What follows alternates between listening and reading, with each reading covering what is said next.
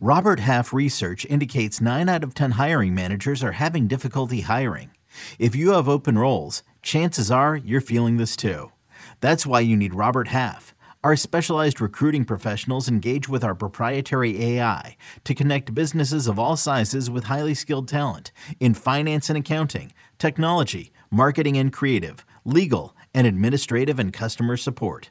At Robert Half, we know talent. Visit RobertHalf.com today. How will the MLB rule changes affect fantasy baseball? Find out next on Fantasy Baseball Today in 5. Welcome into FBT in 5. Today is Monday, January 16th. I am Frank Stampfl, joined by Scott White.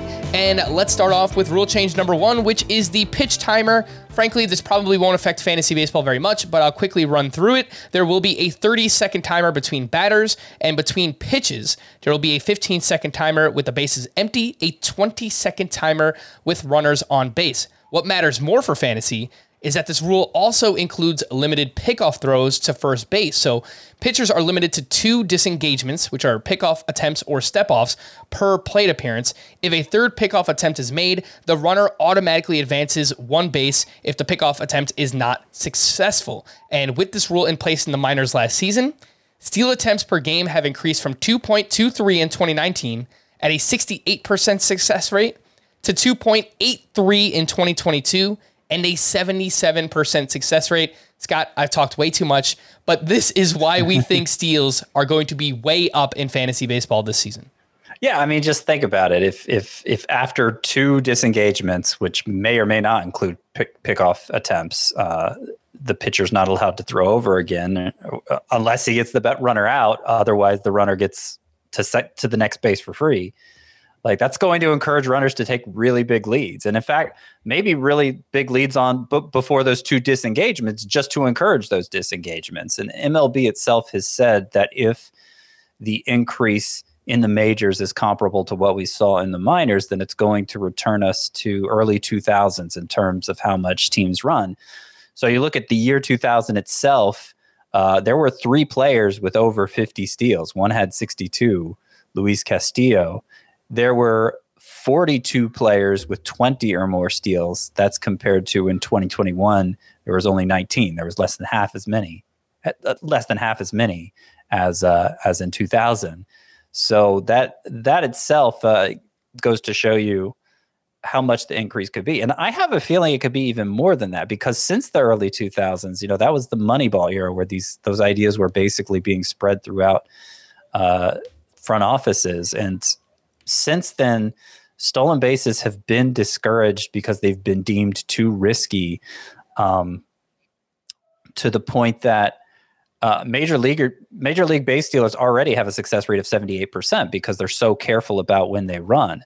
So, you know, we saw how much the success rate increased in the minors. If that success rate gets up over 80%, maybe even closing in on 85%, it's hard to say stealing base is going to be too risky anymore. So it, it may go from being uh, a, a, contribution that is discouraged at the major league level in a way it never has been in the minors to one that's encouraged, in which case the increases could be even beyond what we saw in the minors. And, um, I'm kind of throwing all, all expectations for stolen bases considering. like I'm not I am not uh, going to prioritize them as much in drafts. Obviously, I want to make sure I have some, but I think there's going to be a democratization of stolen bases where bunches are coming from players we would have never guessed they'd come from before, and that's going to make it a very difficult stat to predict and, and one you're liable to overpay for in drafts. All right, let's talk about the other big rule change that could affect fantasy baseball defensive shift limits. Per MLB.com, the defensive team must have a minimum of four players on the infield with at least two infielders completely on either side of second base. These restrictions are intended to increase the batting average on balls in play, to allow infielders to better showcase their athleticism, and to restore more traditional outcomes on batted balls. As a result, Scott, I think the players who typically have been shifted most in the past, mostly, you know, left-handed pull hitters, could see an increase in batting average. And on the flip side, we're probably going to see some ground ball pitchers or pitchers who pitch to contact have slightly higher ERAs and WHIPs. Yeah, WHIPs especially. Uh, ERAs ERAs are on the decline because home runs are on the decline. But but relative to ERAs, I see WHIPs going up more because of this. And I, I don't think the effect is going to be as widespread as the stolen base issue. I think more likely you're going to see a handful of hitters see their batting averages improve by a lot, maybe by 30 to 40 points, even uh, because they're not being shifted on anymore. But it's a very particular group that uh, gets shifted on a lot, makes enough contact, puts the ball on the ground enough that it's that they're actually going to feel the effects of that. Um, Corey Seager's the, the biggest name probably, but others that come to mind uh, are Kyle Schwarber, Matt Olson. I, I, think somebody like Rowdy Tellez could see a big increase just looking at his expected batting average versus his actual batting average last year. The effect might be w- more widespread in the pitching ranks. You mentioned ground ball pitchers; those are some those I, I prioritized ground ball pitchers during the juice ball era just because a ground ball minute couldn't be a fly ball, which couldn't be a home run. But now fly balls aren't being hit for home runs as often. And if if ground balls are going to become hits more often, then maybe fly ball pitchers who don't give up a lot of home runs, maybe they're more where the focus should be. So guys like Nestor Cortes, Triston McKenzie, we've already seen uh, them obviously perform well last year. And I, I think that could become even more the case. I'm not overhauling my draft strategy as much in light of this room because I think the effects are harder to predict, but it is going to have an impact on the game moving forward for sure. All right, for more extensive fantasy baseball coverage, listen to the Fantasy Baseball Today podcast on Spotify, Apple Podcasts, the Audacy app, or anywhere else podcasts are found. Thanks for listening to Fantasy Baseball Today in 5, and we'll be back again on Wednesday morning. Bye bye.